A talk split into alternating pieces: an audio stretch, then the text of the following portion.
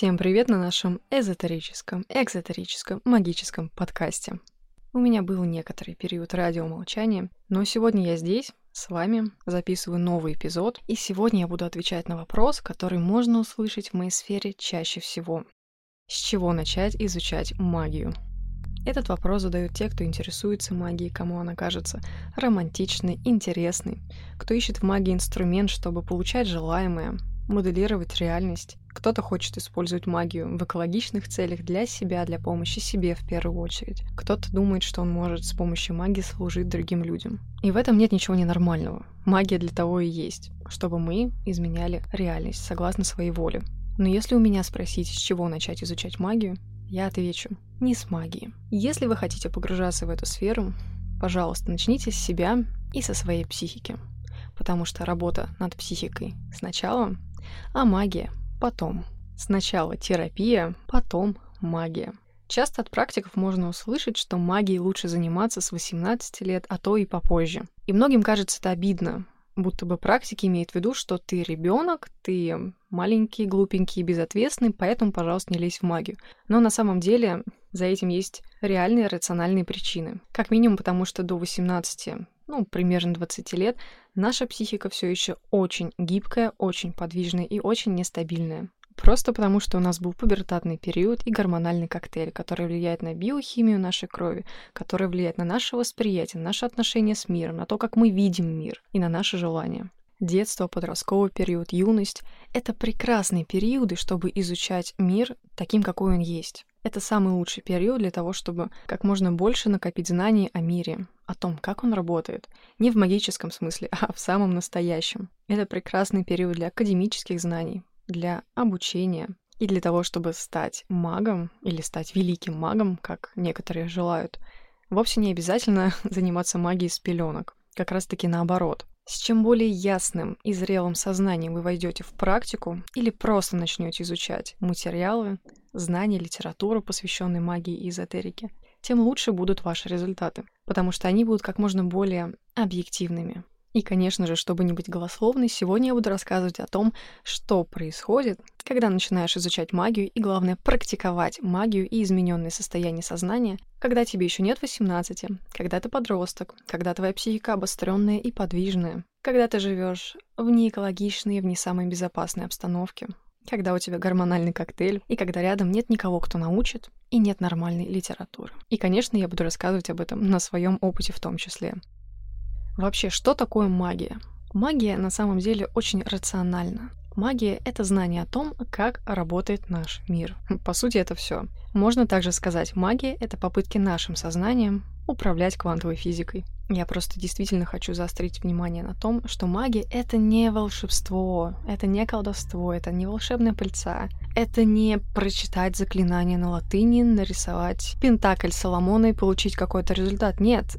Магия — это знание алгоритмов. Магия — это знание формул. Магия — это знание причин и следствий. Действительно, знание того, как работает наш мир, как он устроен, почему в нем происходит то, что в нем происходит. И на самом деле в практической магии результаты, они закономерны. Магия очень сухая и технична. В какой-то степени она напоминает математику или немецкий язык. И согласитесь, будучи подростком, не хочется еще дополнительно изучать какую-то магическую математику, сухую, скучную, требующую времени, требующую усилий. Нет, хочется яркости, волшебства, незабываемых ощущений, которых можно достичь как раз в измененном состоянии сознания. Магия требует и времени, и ответственности, и отдачи. Это как вторая работа, ну или третья. И чтобы достичь в ней определенных успехов или просто каких-то результатов, и при этом не навредить ни себе, ни окружающим, нужно действительно быть достаточно зрелым человеком с достаточно чистым, трезвым сознанием. Даже то, что я сейчас описываю, звучит уже достаточно скучновато, возможно, для кого-то. И дети-подростки явно не этого будут искать в магии. А сейчас перейдем ближе к тому, почему магию не стоит практиковать, пока вы не поработали с вашим сознанием. Во-первых, потому что вообще магическая работа — это работа нашего сознания. Магическая сила — это сила нашего сознания. И если сознание замусорено, замылено, то никакого нормального, адекватного результата, по крайней мере, ожидаемого, у вас не получится. Я говорю, не получится адекватного результата, потому что какой-то все-таки будет, или, по крайней мере, так может показаться. Сейчас, когда психотерапия и осознанность стали достаточно популярными, и многие об этом говорят, и многие, к счастью, практикуют, и психотерапевты, и осознанность, можно очень часто услышать фразу «это твои проекции». Ты проецируешь на меня свои страхи, или свою злость, или свои чувства. И это не просто модные фразы. Это то, что на самом деле происходит в нашей психике. Мы постоянно проецируем свое бессознательное на окружающий мир. Правда в том, что мир, он нейтральный. Он всегда был нейтральным. Он всегда будет нейтральным. Он такой, какой он есть. Он абсолютно не окрашен никакими оттенками. Ни черными, ни белыми. Даже самые страшные события, по сути, являются просто событиями, закономерностями, причинами и следствиями. Какими-то их делает наше отношение к ним. И это нормально. В межличностном общении, в общении с друзьями и родными мы постоянно проецируем свое бессознательное на этих людей. И на незнакомых людей тоже. И, к сожалению, часто оказывается, что мы общаемся не с настоящим человеком, а с нашими представлениями о нем. Это я так кратко стараюсь подвести к тому, что происходит с психикой и с проекциями, когда сознание неподготовленное и травмированное начинает заниматься магией. Что такое проекция? Проекция — это трансляция нашего бессознательного на окружающий мир, явления, объекта или людей, или поведения этих людей. Бессознательное — это то, что подавлено в нас. Мы этого не видим, мы этого не знаем, мы этого не осознаем, поэтому мы даже, в принципе, не можем об этом говорить, поскольку мы этого просто не знаем. Мы не знаем, что оно существует внутри нас, но оно там есть. Бессознательное постоянно находится в борьбе с нашим эго, и оно хочет вырваться на свободу. Бессознательное, знаете, похоже на титанов, которых в древнегреческом мифе Зевс заточил в подземелье. И эти титаны постоянно хотят вырваться. А Зевс — это наше эго, и они, в принципе, находятся в постоянной борьбе. И эго постоянно охраняет наше бессознательное. И я сказала, что бессознательное — это то, что мы в себе подавляем. Что мы в себе подавляем? Например, то, что не принято в обществе, по крайней мере, в том, в котором мы находимся. Или то, что не принято в нашей семье. Например, вокруг нас постоянно говорили, что нехорошо громко смеяться на людях. А мы любим громко смеяться. И это желание громкого смеха подавляется, отправляется в наше бессознательное, и как итог, оно все равно проецируется наружу. И поэтому иногда, видя людей, которые громко смеются на людях, мы можем испытывать раздражение или даже злость, потому что в этом человеке мы видим наше бессознательное. Не переживайте, это не урок психоанализа. Мне просто очень важно, чтобы вы понимали контекст, в котором я буду рассказывать пример.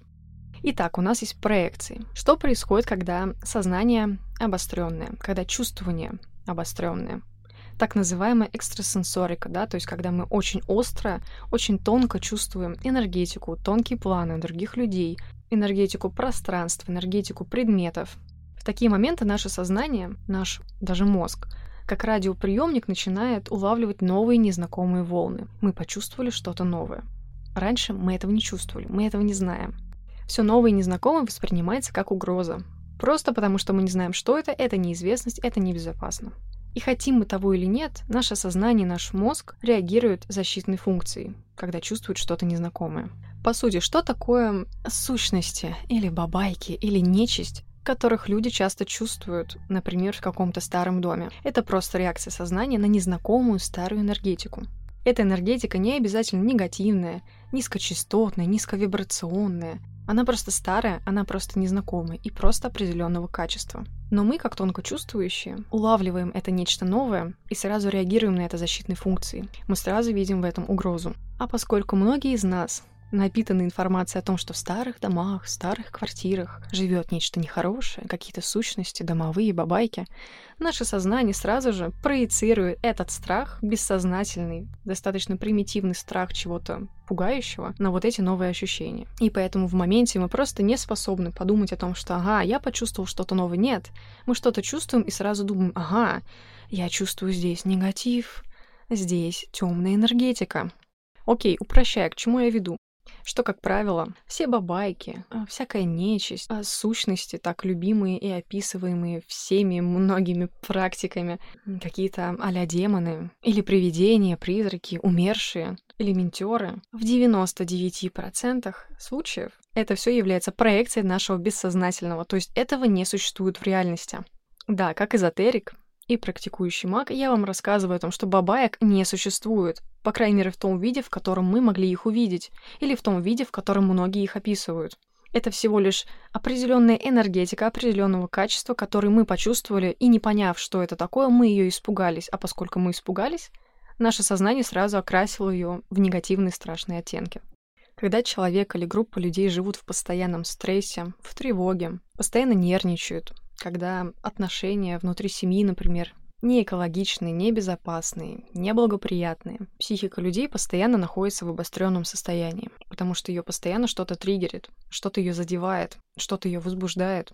Обостренная психика как оголенный нерв, она реагирует на все, на малейшие колебания как энергетики, так и других людей. И в момент обостренной психики даже какая-то мелочь может вызвать у нас бурю реакции, начиная от злости и вымещения этой злости, и заканчивая внезапным порывом разрыдаться. Когда дома или внутри семьи у нас неблагоприятная обстановка, мы постоянно находимся в состоянии тревоги.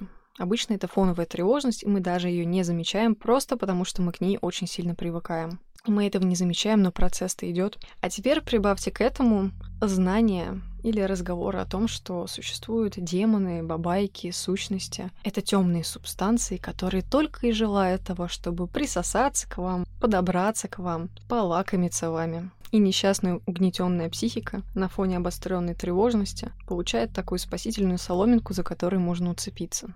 Так вот в чем причина моей тревоги. Так вот что я ощущаю на самом деле. Это просто демон притаился в углу. Как бы абсурдно сейчас не звучало то, что я рассказываю, но это то, как работает наше сознание. Это то, что с нами происходит. Например, когда у человека мания преследования, в психике происходят те же самые процессы. На фоне определенного расстройства и обостренного подвижного состояния человек начинает испытывать ощущение, что за ним постоянно кто-то следит, кто-то наблюдает и кто-то угрожает его жизни. При этом объективная действительность таковой не является. У Эрика Берна есть книга «Введение в психоанализ», и там есть глава, посвященная тому, что такое сумасшествие. И в этой главе описывается история выдуманного человека, живущего в выдуманном городе. Молодого человека зовут Кэрри, и Берн описывает стадии развития шизофрении. Если коротко, вся суть расстройства этого спектра сводится к тому, что этот молодой человек Кэрри не мог распознать собственных чувств, но они у него были. И он эти чувства проецировал на окружающих людей. То есть ему казалось, что это окружающие люди испытывают эти эмоции, хотя на самом деле это были его собственные эмоции. И он совершенно не был способен отличить свои эмоции от чужих. Это и является проекцией.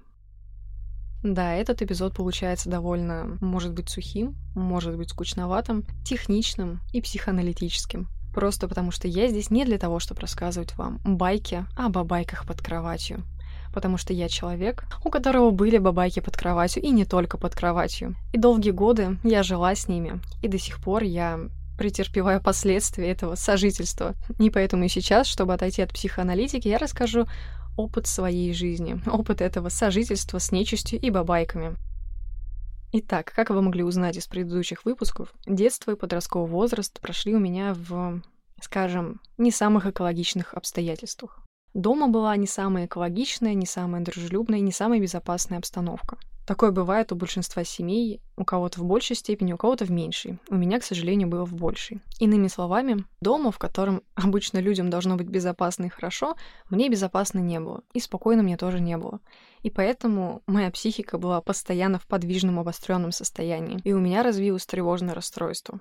Но это сейчас я знаю о том, что это тревожное расстройство. Тогда-то я этого не знала. И в тот же период я начала активно практиковать магию, делать какие-то обряды, входить в какие-то состояния измененного сознания. О да, обостренная психика плюс измененное состояние сознания. Это самый лучший коктейль для наших любимых бабаек. Они просто ждут, когда мы войдем в это состояние. И поскольку у меня не было наставника и не было никого, кто мне что-то объяснил, я сама искала литературу, сама искала источники, которые, к сожалению, конечно же, оказывались не то что второсортными, они оказывались просто низкосортными, бесполезными и даже опасными для тех, кто их читает. И, конечно же, в книгах и в интернете я начиталась о том, что существуют сущности. Это такие примитивные создания на тонком плане, которые постоянно к нам присасываются, постоянно поджирают у нас силы, нашу энергию, постоянно обитают с нами в комнатах, следуют за нами, всячески на нас нападают, могут начать портить наше физическое здоровье. И, конечно, как человек, ничего не знающий на самом деле о магии и о тонких планах, я начала этого бояться. Ну, потому что это логично, я не хотела, чтобы ко мне кто-то присосался. Суть в том, что то, что я сейчас описала, это на самом деле существует, но абсолютно не так, как об этом рассказывается в книгах. Абсолютно не в той интонации, в какой об этом кто-то может рассказывать. А теперь представьте, я подросток, у меня гормональный коктейль, у меня не все безопасно и дружелюбно дома, я постоянно тревожусь, вместе с этим я еще хожу в школу, получая там свою дозу нервов, я взаимодействую со внешним миром, где не всегда получаю такую реакцию, как мне хотелось бы. Я взаимодействую, пытаюсь строить отношения с людьми. И на это все накладывается еще то, что со мной рядом, оказывается, постоянно есть какие-то сущности. И они, оказывается, постоянно меня поджирают. И шутка в том, что то, во что мы начинаем верить, в итоге действительно становится реальностью. Потому что, как мы знаем, наше сознание напрямую может влиять на мир, может его моделировать, может его изменять. И, по сути, я поверила в угрозу, которой, в принципе, не было. И поскольку я поверила очень сильно, эта угроза стала реальной. Я начала что-то видеть, я начала что-то ощущать, у меня началась бессонница, потому что мне снились кошмары, потому что я падала в сонные параличи, которые абсолютно нормально для состояния угнетенной психики, для состояния тревожности. Но я-то этого не знала. Я начала что-то чувствовать. И что самое смешное, когда я об этом рассказывала, окружающие подтверждали мне мои догадки о сущностях. То есть никто, конечно же, не говорил, что «подожди, это не бабайки, подожди, а как у тебя дома дела?» А как ты себя чувствуешь? Нет, никто об этом не говорил. Все такие, а, да, слушай, действительно, наверное, это сущности, наверное, это побайки. Слушай, может быть, осветить квартиру? Мы делаем реальностью то, во что мы верим. Это, знаете, такая коучинговая фраза. Представьте, что вы уже сейчас миллионер. Вот представьте, вживитесь в это, и вы станете миллионером. К примеру, утрированный, но работает точно так же. Я представила, что мне что-то угрожает, что это что-то мистическое, потустороннее, что мне нужно от этого защищаться в первую очередь. И это стало реальностью. Вы наверняка часто слышали или видели рассказы людей, которые говорят, что «я что-то видел». В темном коридоре стояла какая-то фигура. В зеркале я увидел кого-то за своей спиной. Какой-то шар пролетел по моей комнате. Я видел глаза в темноте. И опять же, шутка в том, что этого как бы не было на самом деле, но это как бы было на самом деле, потому что человек в это поверил, человек усилил это своим острым состоянием, своими нервами, своей тревожностью, и это стало реальностью. Это все еще я. Не удивляйтесь, я врываюсь в собственное вещание. На данный момент подкаст идет уже семнадцать минут, и выпуск на самом деле у меня получился часовым. И за эти семнадцать минут было уже достаточно информации, и для того, чтобы вы не устали слушать этот подкаст, я предлагаю сделать паузу. Поэтому сейчас к концу подошла первая часть моего рассказа о том, с чего стоит начать изучать магию и стоит ли вообще. Вы узнали о том, как влияет замутненное сознание, наши проекции, обостренная психика, тревожность, на то, как мы воспринимаем мир, на то, как мы видим бабаек и тени в наших коридорах. И я вплотную приблизилась к рассказу о своем собственном опыте, о том, как у меня началась бессонница, что со мной происходило по ночам, какие это имеет последствия сейчас. Совсем скоро я смонтирую продолжение этого рассказа, поэтому если вам интересно, чем все закончилось и что происходило со мной, не переключайтесь, скоро выйдет вторая часть этого эпизода. Спасибо за то, что подписываете, за то, что слушаете меня. И если у вас есть вопросы или пожелания, вы всегда можете написать мне в Инстаграме. Ссылочку на него я оставлю в описании. До встречи!